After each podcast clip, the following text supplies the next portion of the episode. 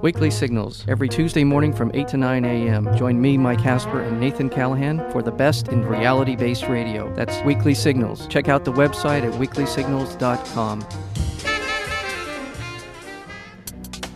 The opinions and views expressed in this program do not reflect those of KUCI, its management, or the UC Board of Regents. To find out more about this talk show or other talk shows broadcasting on KUCI, log on to our website at KUCI.org or check out the latest program guide.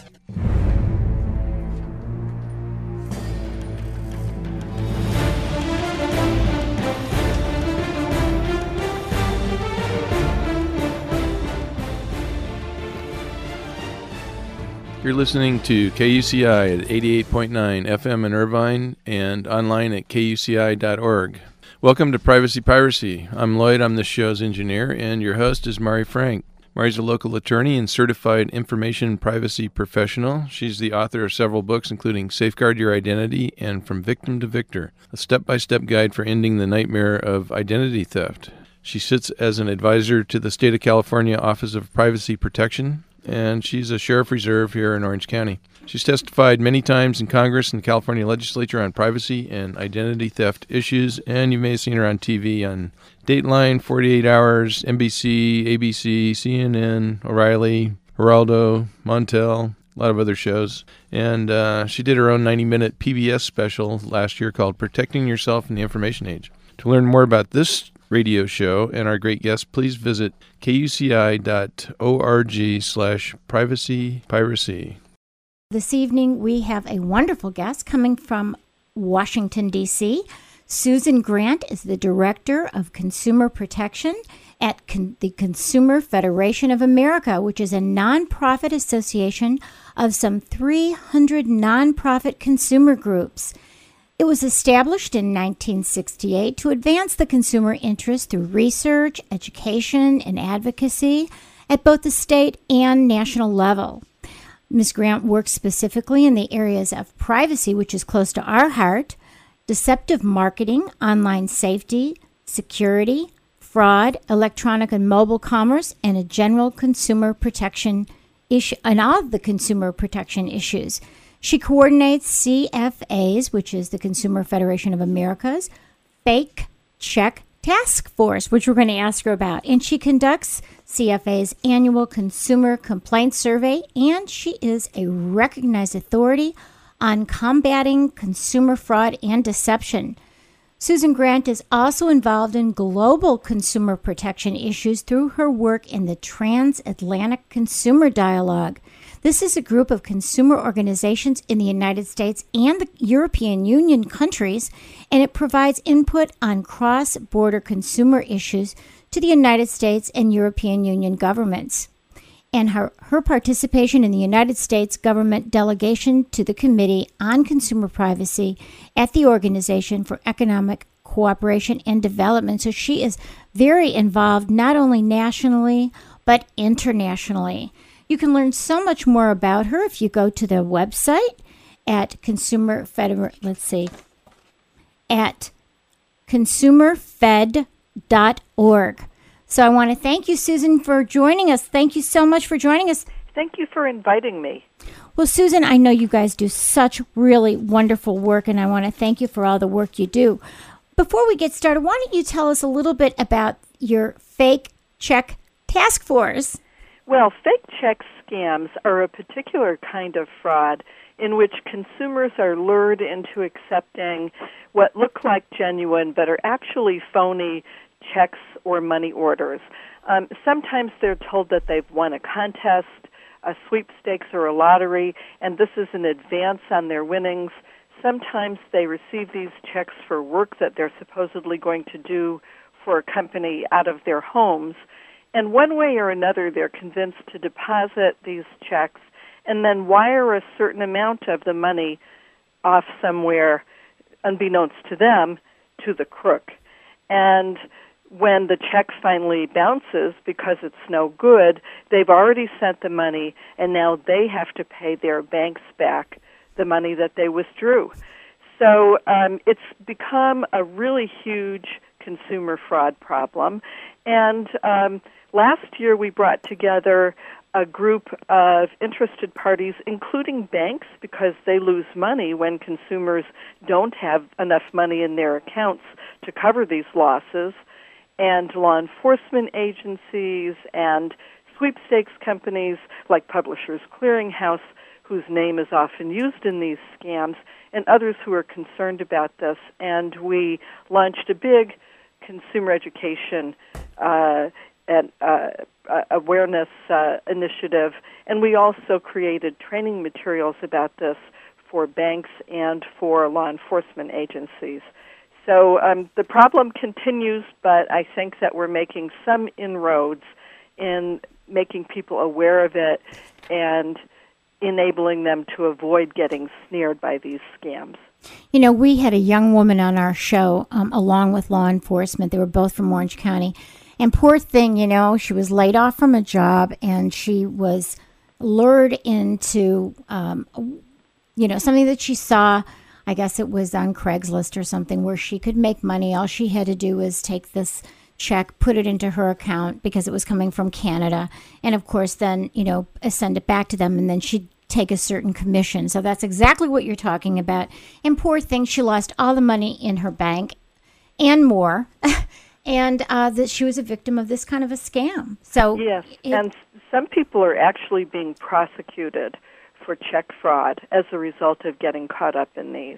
So it's a really serious problem. We want everyone, people who work in financial institutions, people who work in law enforcement agencies, and consumers themselves to know about it so that we can hopefully keep more people from falling victim. And, you know, it's the old adage, if it sounds too good to be true, it is too good to be true. That's right. But in this particular case, the stories that they give you sound so plausible. Oh, yeah. This is one of the harder things for consumers to be able to tell is a scam, and especially since these checks look so convincing. Even a bank teller wouldn't be able to tell that they're phony. Exactly. It's just the whole setup that's a bit bizarre, that they have to question, why would somebody be doing this, you know? That's right. Why would they come to me? And I think you have to be savvy. The problem, I think, now is in our economy being as it is and so many people laid off, people are desperate. And when you're desperate, you want to believe this kind of stuff. That's true. I think the bottom line for fake checks is this. There's no legitimate reason why anybody who wants to give you a check or money order for something would ever ask you to send any money anywhere in return. That's how you can tell that it's a scam. Right. That's a good way to think of it. I think when we talk about checks, you know, I tell people all the time, I don't even use personal checks. I'm terrified of using personal checks because of the fact that the checking account number as well as the routing number can be used to create new checks. So then you don't even have fake checks. I mean, you have a real account, but you could, again, have a fake check. So, for example, I see this all the time, Susan. Somebody will put on the check that, let's say it's your checking account, but they'll put Mari Frank on your checking account, and maybe your checking account is with the Bank of America, but it'll say Wells Fargo. But it doesn't matter because when the bank runs the check through the little reader that they have, they don't even look at the check. And so the money's siphoned out of your account, whether your name is on there or not. So that's another huge issue that we see with money being siphoned out. So any way you look at it, checks are dangerous these days. You have to be really careful. You can do a lot of your financial transactions and banking online. Of course, that's a whole other set of cautions that perhaps we can talk about in another show. Yeah. But whatever you do, you have to be careful of your personal information, that's for sure. Right. So I always tell people, look, the safest thing if you want to use a credit card and you pay your credit cards off all the time and you don't carry a balance, then that's really the safest because if there is any fraud, you're not going to be held responsible. But checks and debit cards are really quite dangerous, and you don't want to be carrying around cash, and you can't always carry cash. So you're right. Online banking, if you take all the precautions, are best, so we can talk about that later. Let's talk a little bit about your annual consumer complaint survey. That's a neat thing that you do as well. It is. This is a survey that we do with state and local consumer protection agencies around the country. For instance, in California, One of the agencies that participates is the California Department of Consumer Affairs. And what we attempt to do in this survey is create a national snapshot of the kinds of problems that consumers are asking for help with. This year, when we were asking about agencies' 2008 complaints, we added some questions, particularly about the bad economy, to try to find out if that was having some impact on the kinds of complaints that they were getting. And it turned out that it did have quite an impact. First of all, many of the agencies said that they were getting more complaints about smaller amounts of money than ever before. And that's because these days, I think, nobody can afford to lose a dime. A complaint about a relatively small issue that you might have just decided not to bother with before suddenly looms larger when money is tighter. And also, the fastest-growing complaint that many agencies cited was about aggressive debt collection tactics. Again, no surprise considering the tough economic situation that many people are in. And the worst complaints that many of the agencies gave us examples of had to do with bogus mortgage foreclosure rescue scams or loan modification offers, taking advantage of people who are already down by making false promises to them that you're going to be able to save their home, taking their last dime and leaving them worse off than they were before.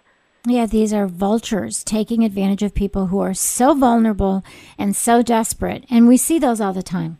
It is very, very sad and tragic. Again, in the economy, I think we probably see more consumer complaints. Isn't that true? That's right. And so it will be interesting when we do the survey next year to see if anything has changed in terms of the kinds of complaints that agencies are receiving. I should say also that it enables us to take a look at the challenges that these agencies themselves face.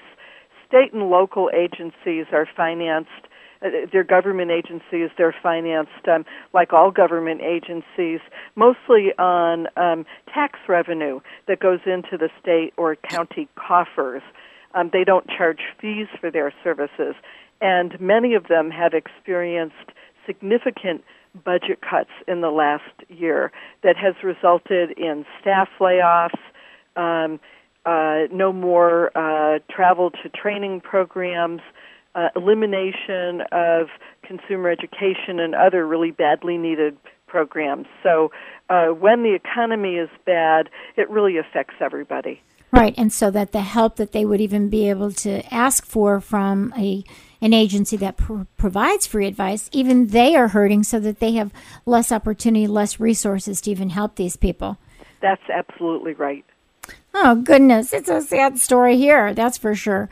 So let's also talk a little bit about your Transatlantic Consumer Dialogue. That's pretty interesting when you think what a small world we have and how we buy things from all over the world, and especially our friends in the Consumers Union, so the European Union, rather. So tell us about what you do there. Well, the Transatlantic Consumer Dialogue was created at the time when the U.S. and Europe were formalizing a mechanism to cooperate with each other on transatlantic regulatory and other economic issues. And the idea was that there would be sort of side organizations that would feed into that process. One is the Transatlantic Business Dialogue. The other is the Transatlantic Consumer Dialogue. There was, for a time, a Transatlantic Legislative Dialogue. The Transatlantic Business Dialogue has been kind of on and off, and it's ramped up again, but for a while it was moribund. Really, the Transatlantic Consumer Dialogue is the only one that's been going steadily, and we meet, all of us, once a year, and we do our work otherwise by phone and by email, thank God for technology, right. which makes bridging the Atlantic so much easier. And we create policy papers and recommendations on a number of different issues. It's fascinating work. It's interesting to see how many things we have in common, but also there are some interesting differences and sensitivities in various countries in Europe compared to the United States. But it's a consensus organization, so we try to reach common positions on things and then transmit that information to government and ask them for a response, and hopefully just try to ensure that as the U.S. and Europe look at how to improve cross-border commerce, that they keep the consumer and consumer protection uppermost in mind. There's a lot of privacy issues with regard to these trans-border commercial enterprises as well, because we have a whole different privacy format, and you know, in our country most of the time your sensitive information, except for financial information, a lot of your information can be shared, and in, you know, unless we opt out. But in the European Union there has to be prior consent for most sharing of information, isn't that correct? You're right, there is a big difference, and we have been historically involved in producing a lot of policy papers on privacy-related subjects. We're working right now on the issue of behavioral tracking and targeting. This is tracking your every click on the Internet to try to create a profile of you that can then be used for marketing purposes and who knows what else. It's a big issue here in the U.S., but it's also increasingly becoming an issue in Europe because despite the fact that Europe has some very strict laws, as you point out, everything is global now. Technology is being used in ways that people didn't necessarily foresee. You can't necessarily tell if a particular computer user is in a particular country. And so these issues increasingly need to be dealt with in some sort of uniform or similar fashion. And that's what we're trying to encourage. Well, that sounds like it's a big job, since there's so many different perspectives, and in our country we are struggling with that right now about this target marketing. So that's exciting stuff that you're doing. We're speaking right now with a wonderful consumer advocate, Susan Grant, who is the director of the Consumer Protection at the Consumer Federation of America, and she's located in Washington D.C. and coming to us tonight. And I'd like you to tell our audience a little bit more about your mission for the Consumer Federation of America, and especially with regard to consumer protection. Well, I'm fortunate in that my mandate is very broad. We do have people at Consumer Federation of America who work on very specific issues like financial services, insurance, product safety, food safety issues. And I can just pick up on a lot of things that don't necessarily fall in those particular buckets, although sometimes they overlap. And as you said in the introduction, privacy is one of the things that I've carved out as an area of particular focus for me. And that's a very, very broad subject. So even in that bucket, I have to pick and choose between lots of possible issues to get involved with. Online behavioral tracking and targeting is one. Identity theft is another. And what I decided to do last year was take a look at something that really no one had taken an objective look at, and that is all of these for-profit identity theft services that are springing up in advertising on television and online and in newspapers and other media, that they will protect you. In some cases, they imply that they can even keep you from becoming a victim. Yeah, that's right. I wanted to see what the claims are that they make, and develop some information for consumers about what to watch out for, and what other resources are available to them besides these fee-based services. Right. So you released a study of those ID theft services just recently. That's right. We released the study in March of 2009. It's called To Catch a Thief, Are Identity Theft Services Worth the Cost? We describe how these services work, the problems that we found in looking at them. We make some recommendations for addressing some of those problems, and we also have some tips for consumers. Right. No, I have this study right in front of me. It's terrific. And, it's a long time coming, because if you put in identity theft protection or identity theft survival or whatever you want on the internet, you are going to see literally hundreds of these companies that come out. And people call me all the time and say, Mari, which one should I choose? And they hear about some of these,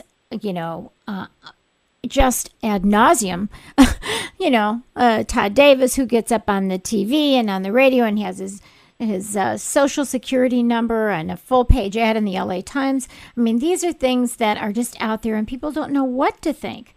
No, and actually, better than anybody, Mari, these days, with so many security breaches and other ID theft problems in the news, I think people have become more and more anxious about their potential for being victims, and these companies are taking advantage of that anxiety in order to sell services. That's the free enterprise system. There's nothing wrong with selling people services that may actually help them. But what we found in a lot of cases is that, at least from the way that the actual services were described, they didn't always offer people the help and protection that they thought they were going to have.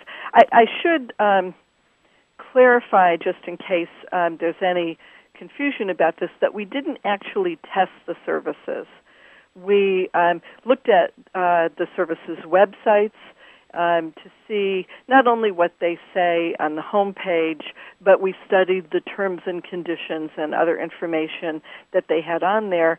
We looked at news reports. We looked at lawsuits that have been filed against some of the companies and advertising, and tried to assess, as a consumer would shopping for these kinds of services, what is it that they're claiming.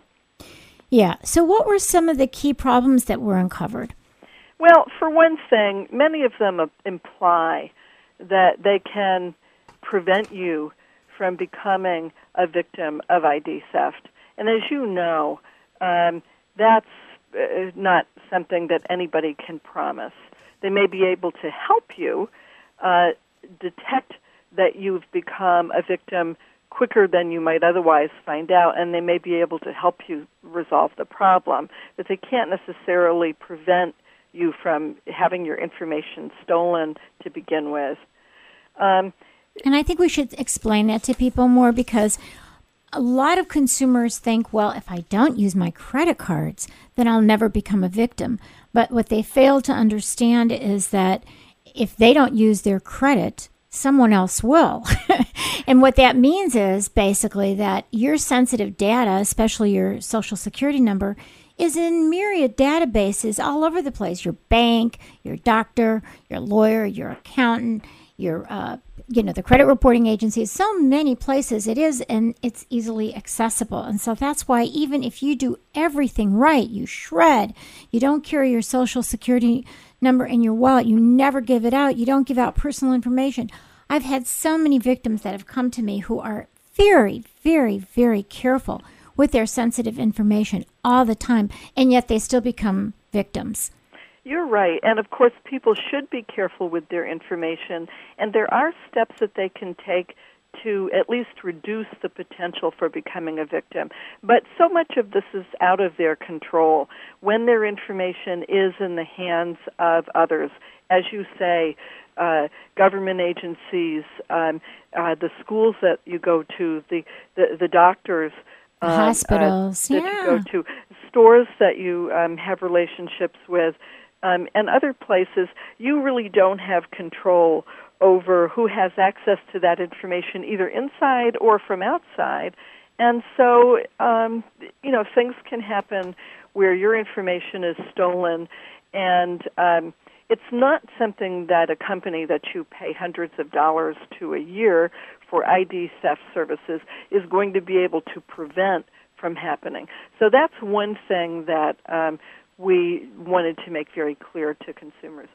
Another problem that we found is that the services, at least on their websites, often don't make clear exactly what they do and how they work. In many cases, we couldn't find even the cost of the service until you get to the page where you click to enroll. And so I ended up having to call many of these services, posing as a consumer, to ask questions.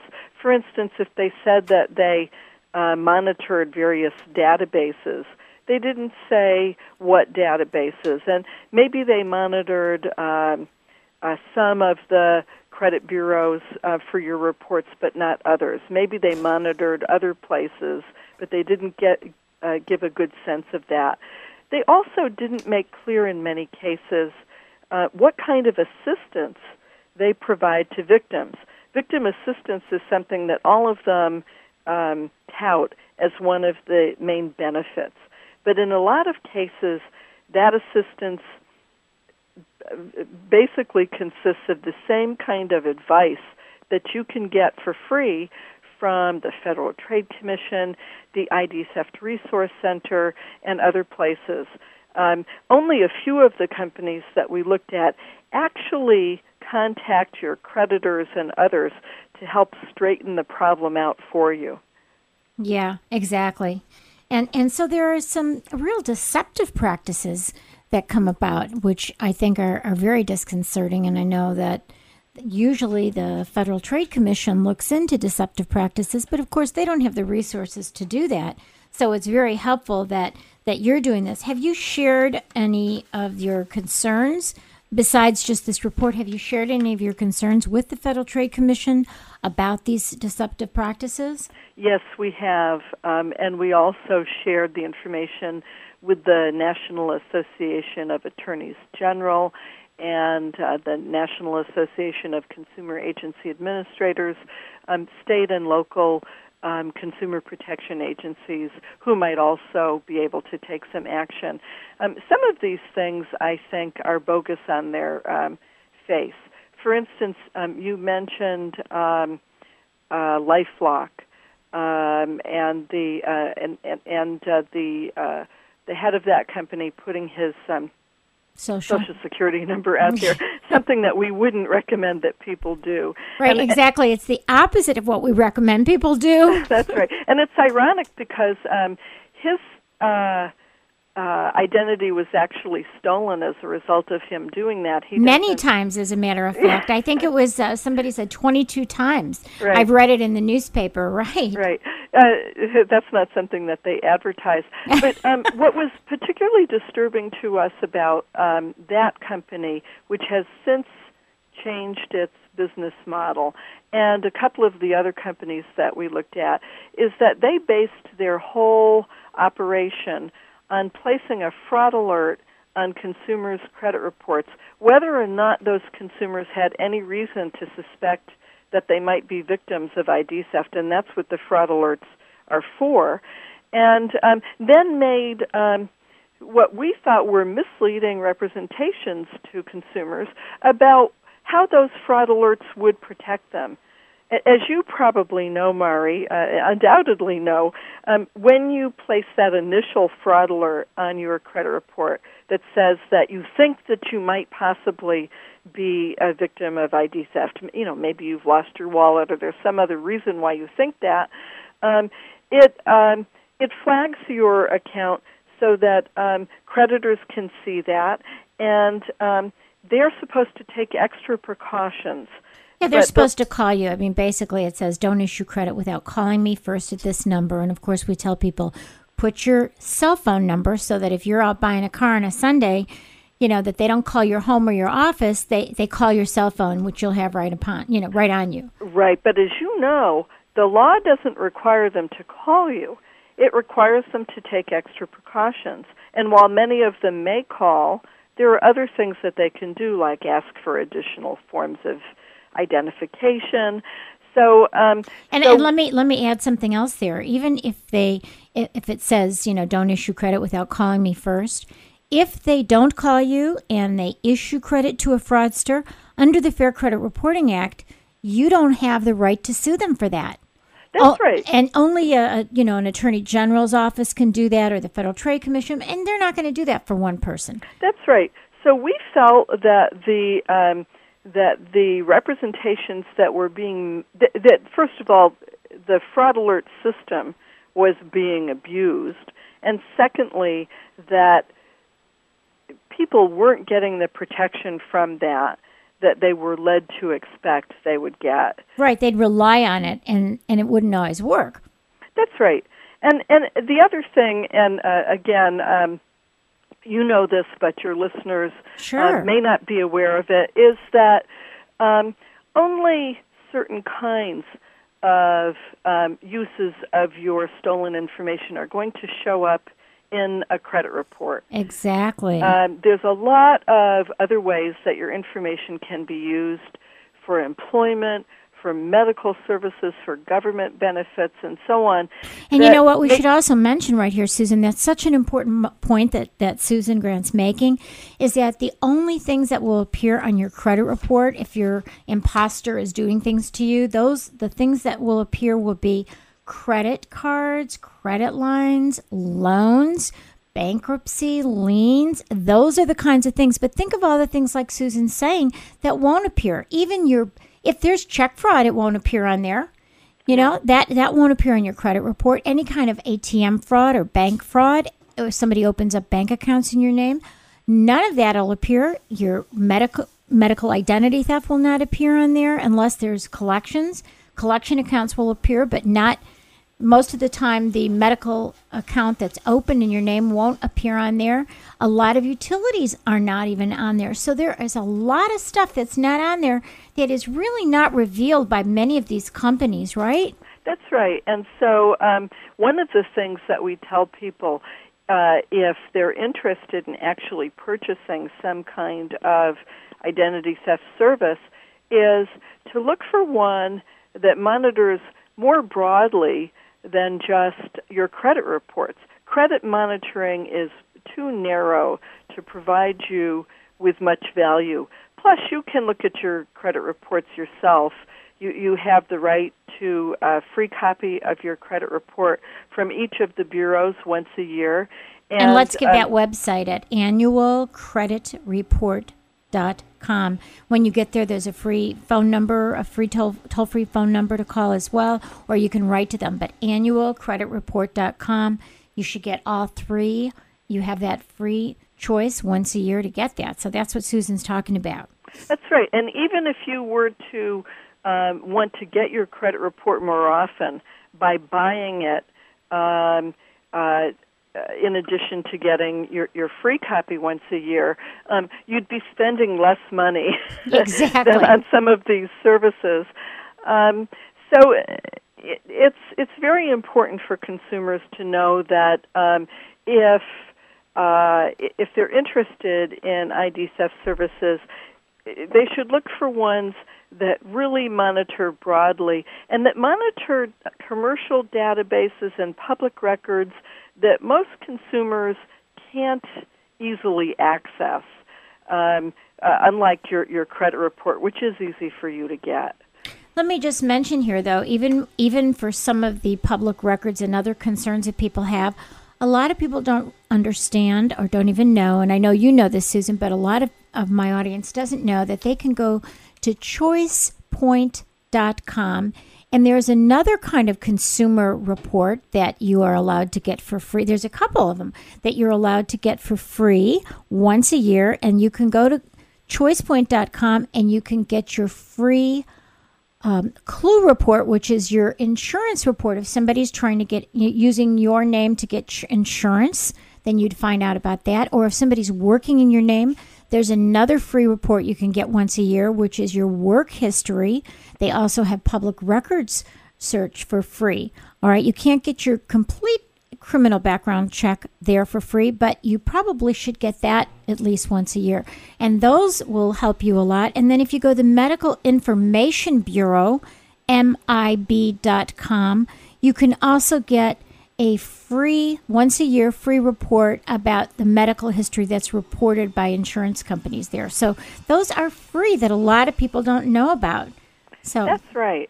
The other thing that we say is important for people to consider is what help does the service actually give you? Does it just give you advice, which you can get free elsewhere, or does it help you by contacting whoever needs to be contacted and sticking with it until your problems are resolved? You know, many people can resolve their problems themselves. Most identity theft is still concerning stolen credit card numbers, and those are the easiest problems to resolve yourself. But if you get into a really thorny kind of problem and you feel that you need somebody's help, you know, some of these companies will do that for you, but many of them won't. And another thing to look at is whether they'll help you with identity theft problems that occurred before you signed up. Some of them will and some of them won't. And that's important because some people won't even think about getting a credit, you know, not just credit monitoring, but won't think about these identity theft services until they do become a victim. And then if you sign up and they say, oh, well, that was already before, I'm sorry, we can't help you, then you've wasted your money on that as well. That's right. It's like a pre-existing condition. Exactly. Another thing that was really troublesome to us was the claims that were made for how insurance, which is offered by many of these services, would help consumers. And similarly, in the guarantees that some of them make. When you actually look at the insurance, it doesn't give you money if you've become a victim of ID theft. You see these advertisements for $1 million. Well, you know, they're not going to give you $1 million if you're a victim. The help that insurance and most of the guarantees that we saw gives you is very limited to certain out-of-pocket expenses that you may have to incur in resolving your ID theft problem, like postage, a limited amount of time off from work, notary fees, and so on. And frankly, for most people, their out-of-pocket expenses for ID theft are going to be really low. Again, you know, there are some people, and it's a minority of people, who have such complicated ID theft problems that they have lots of expenses. But you can't count on those expenses being covered. For instance, some of the insurance will cover lawyers' fees, but not necessarily to resolve your problems in terms of suing somebody. There, if you get sued as a result of the ID theft, they may provide some limited reimbursement for attorney's fees, and often you have to use attorneys that they choose, not attorneys of your own choice. So there's a lot of fine print that I think consumers are just unaware of. I think that's the saddest part, that, you know, the big hype and all the great marketing that you see out there, people have no idea how little help that they get. And so many of the things that these companies say that they're going to do is really stuff that they can do for themselves for free. And in essence, really, it takes just as much time to work with some of these companies on those issues because you have to sit there and explain to them. So that's you might as well do it yourself and at least not expose your information to more people. And there's a resource that I think a lot of people are not aware of that they may be eligible for help from, and that's the Identity Theft Assistance Center, which is operated through contributions by all the major financial institutions. And so if you're an ID theft victim, and if the bank that you have a credit card with is a member of the Identity Theft Assistance Center, you can get a referral from your credit card issuer to that center, and you can get free assistance. They're charging now, though, too. I noticed I went to their website because they used to give for free, and now they're charging. Oh, well, they have a separate service. I see, but they'll give you some limited assistance for free. That's right, absolutely. They do have a paid service now, like a lot of these other services that we've been talking about, which offers things like monitoring and so on. Right. But in terms of the victim assistance, it's really the same. And even if your ID theft problem is not with your credit card, doesn't have anything to do with that, if the bank that you have the credit card through is a member of this center, then you can get a referral by it to the center for assistance. So I think that before consumers buy services, they should look into what services may already be out there that don't cost them anything that they can take advantage of, whether they're help from the government or help from these private entities, help from consumer and privacy organizations. There's help out there that you can get, and we detail that in the report. Right, and let's talk about some of those so that my audience can hear that. You know, we're on the campus of the University of California in Irvine, and we've even had a lot of graduate students that were victims of identity theft when the health insurance for a bunch of the graduate students had outsourced to another company and their information was stolen. So that was really unfortunate. None of those graduate students were able to get their tax returns. The refunds were already taken and all sorts of stuff happened. So we've had quite a bit of identity theft here on the campus. Also, we're in Orange County, and we have tons of identity theft here. So just know that you can go, and I know you have these right here in your report as well. And I just want to say what the report name is again. It's called To Catch a Thief, Our Identity Theft Services Worth the Cost.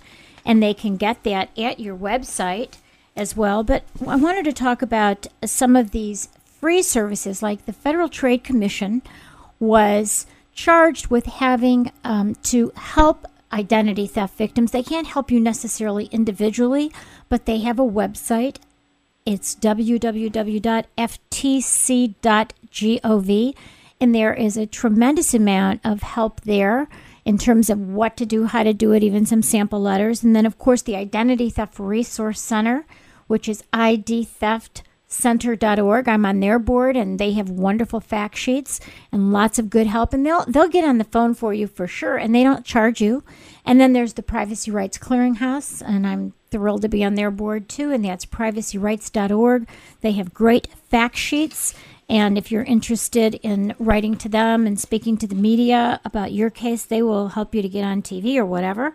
And then you have Call for Action. They have trained volunteers as well at callforaction.org. So these are just some of the free things that I know these places are great. I work with them. I help them. And so, you're right. There's a lot of free information, but the marketing, unfortunately, these nonprofits don't have the money to market like all of these commercial entities. Don't you think that's a big problem? I do. And so people hear about these fee-based services, but they may not be aware of all the free places that they can go for the same kind of advice and hand-holding that many of these paid services provide. And so what did you find was the overall or the average cost of these services? Well, they really varied. We looked at one very narrowly tailored service that was $24 a year, and I think the highest one that we found was something like $360 a year. But on average, they were $120 to $180 a year. A lot of times they give their fees as a monthly figure, so you really need to multiply by 12 to find out how much this is going to cost you on an annual basis. And this is especially important because some of them you can pay as you go, but some of them you pay the whole fee up front. And their cancellation policies may differ. Some of them offer prorated refunds if you cancel, others don't. So you really need to look at that closely. The other thing that I think is important for consumers to look at is the terms of any free trial offer. This is something where you sign up and you can use the service for a short period of time, like maybe 7 days or 2 weeks or 30 days. And the way that it works is that if you don't do anything at the end of the trial period, you automatically start being charged for the subscription service. My concern about that is that many people may not remember that it's time to cancel to avoid being charged. They don't send you a reminder. And the other thing is that you've had the service for such a short time, it's very hard to assess how worthwhile it is, especially for something like an ID theft service. Unless you've happened to become a victim in the 7 or 14 or 30 days that you've had the trial service, you really don't know the full extent of what the service does for you, and it's hard to judge whether it's worthwhile. Right, and I always hate that when you don't get a notification like it's time for renewal. They just automatically renew you and they keep charging your credit card.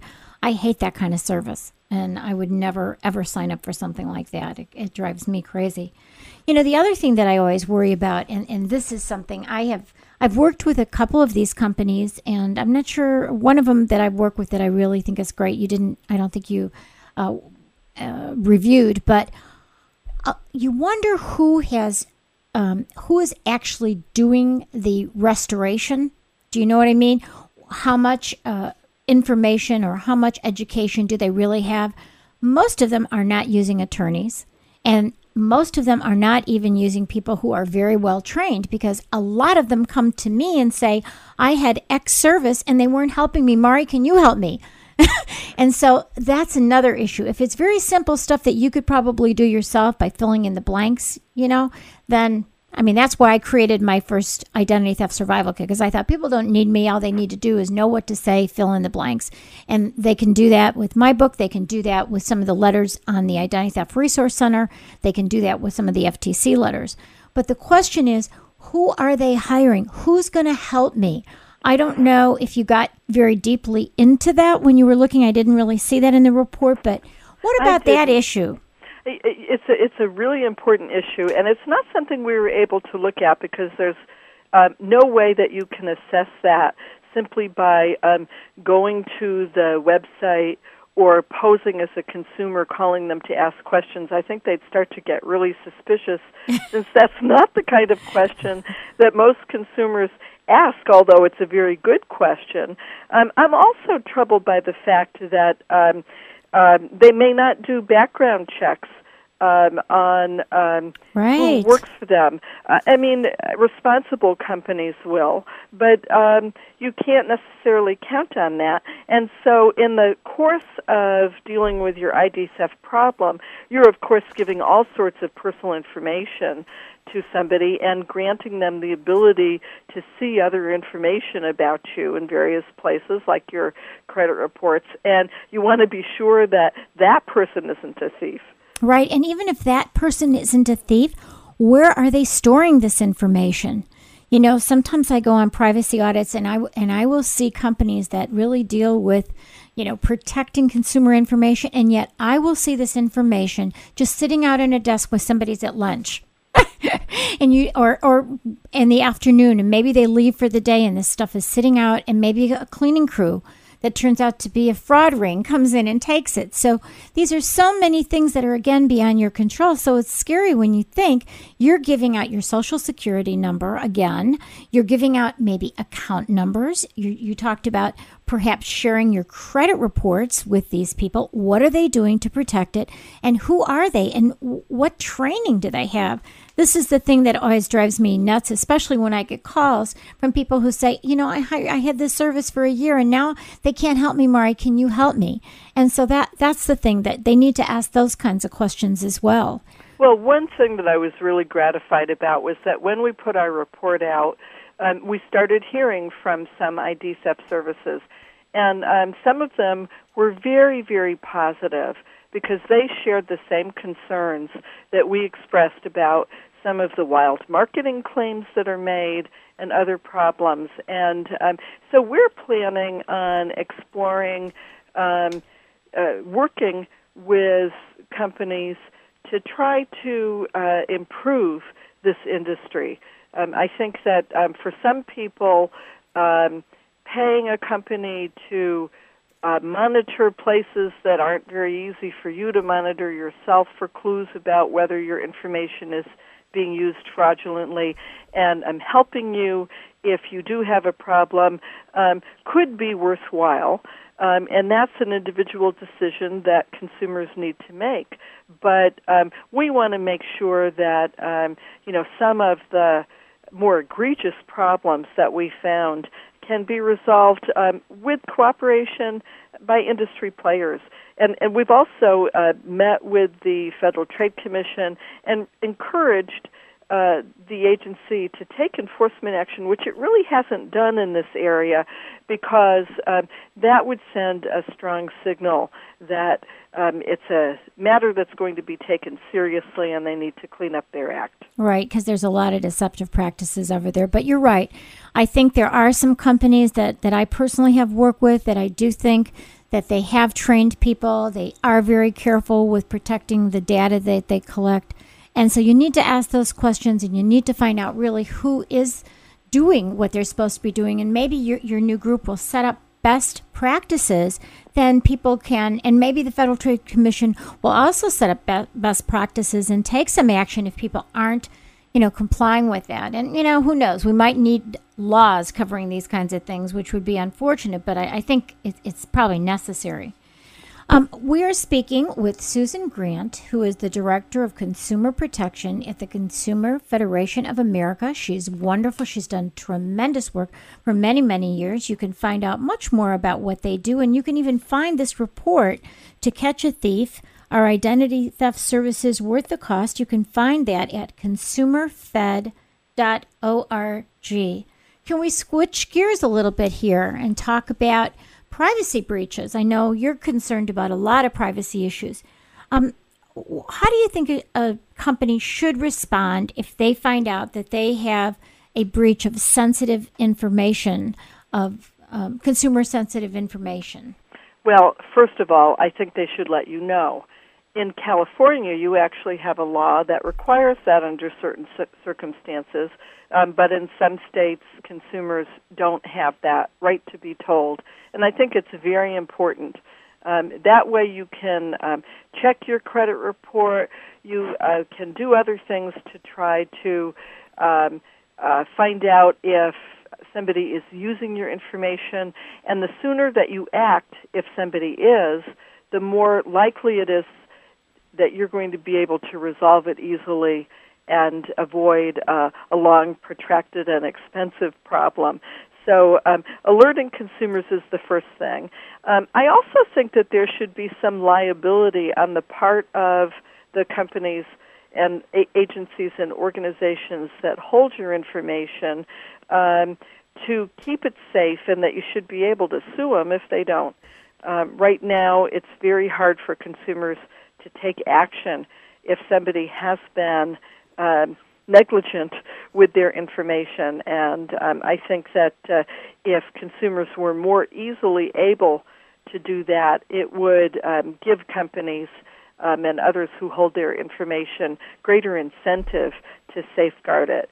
And you know, and with regard to that, there have been some lawsuits, and unfortunately, the courts don't necessarily understand, I think, how really egregious this is if you find out that your sensitive information, including your social security number, your birthday, your kids' names, all of your account numbers, all of that has been breached.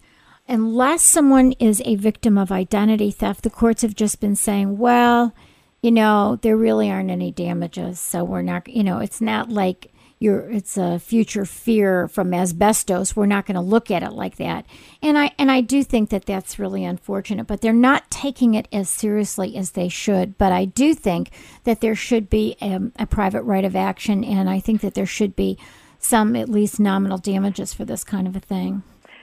I agree. And the other thing that I think should happen is that when somebody loses your information through not safeguarding it adequately, they ought to provide for at no charge for ID theft services to help you. And many companies are doing that now if they have breaches, and that leads to the final thing I wanted to talk about, and that is the responsibility of companies that buy ID theft services on behalf of their employees, customers, and so on, either proactively or as a result of a breach, to take a look at the services that they're offering and make sure that they're getting the best value for the money that they're spending on those services,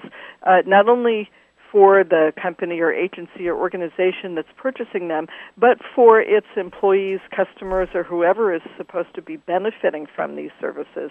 If they would use their market powers to buy services that truly help people, it would give incentive to improve the situation in terms of industry practices. You know, that's great to use your study, because I think your study takes some of the ones that are marketing the most aggressively and shows a good comparison of what they're doing. And then maybe if these companies, instead of just getting the best deal possible in terms of saying that, oh, well, we've got LifeLock or we've got A, B, or C, that they really say, we have bought this product for you because this is really going to do something for you. So I think your study is wonderful, not only for individual consumers, but like you said, it's so important for these companies that are buying identity theft services after they have a security breach to try and protect their customers. You're absolutely right. Well, we don't have a lot of time. So in about 1 minute, I'd like you to tell us your website again. Also, Susan, if you could just tell us anything that you'd like us to look at on your website that's most important for us as consumers?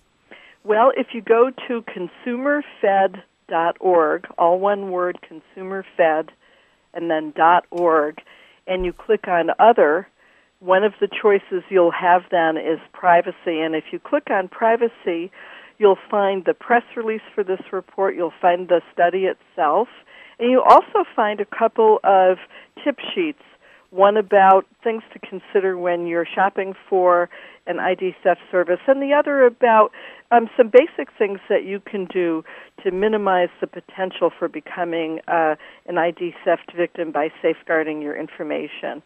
And there's other information about some of the things that we've talked about today concerning issues like online behavioral tracking and targeting, for instance. So I'm hoping that will be interesting to your listeners. And there's lots of other information about other issues that we're working on the ConsumerFed.org website. Well, you're terrific, Susan. We're going to have you back again. Maybe you'll come back next year, do another study that we can talk about, and we will send our audience to ConsumerFed.org. You're terrific, Susan Grant. Come back again. Thank you. Thank you so much. You've been listening to KUCI 88.9 FM in Irvine.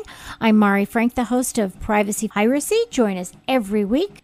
Write us an email about what you want to know about for privacy. Check out KUCI.org/privacypiracy, where you can see our upcoming guests, you can download podcasts, and you can see our archived interviews. And thank you for joining us. Stay private. The opinions and views expressed in this program do not reflect those of KUCI, its management, or the UC Board of Regents.